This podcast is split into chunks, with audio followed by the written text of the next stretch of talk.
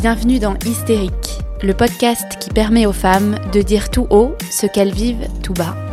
Je m'appelle Clarisse, je suis professeure de yoga et j'ai créé ce podcast bienveillant qui autorise chacune à s'exprimer pleinement pour une parole plus libre et déculpabilisée. Parce qu'elle a longtemps été considérée comme une névrose féminine, l'hystérie représente aujourd'hui le symbole de la mauvaise prise en charge des troubles féminins par la société. Endométriose, fausse couche, ménopause, surcharge mentale. Dans chaque épisode, vous découvrirez l'histoire inspirante de femmes qui nous confient comment elles ont réussi à surmonter et à apprivoiser ce qui semblait faire d'elles des hystériques.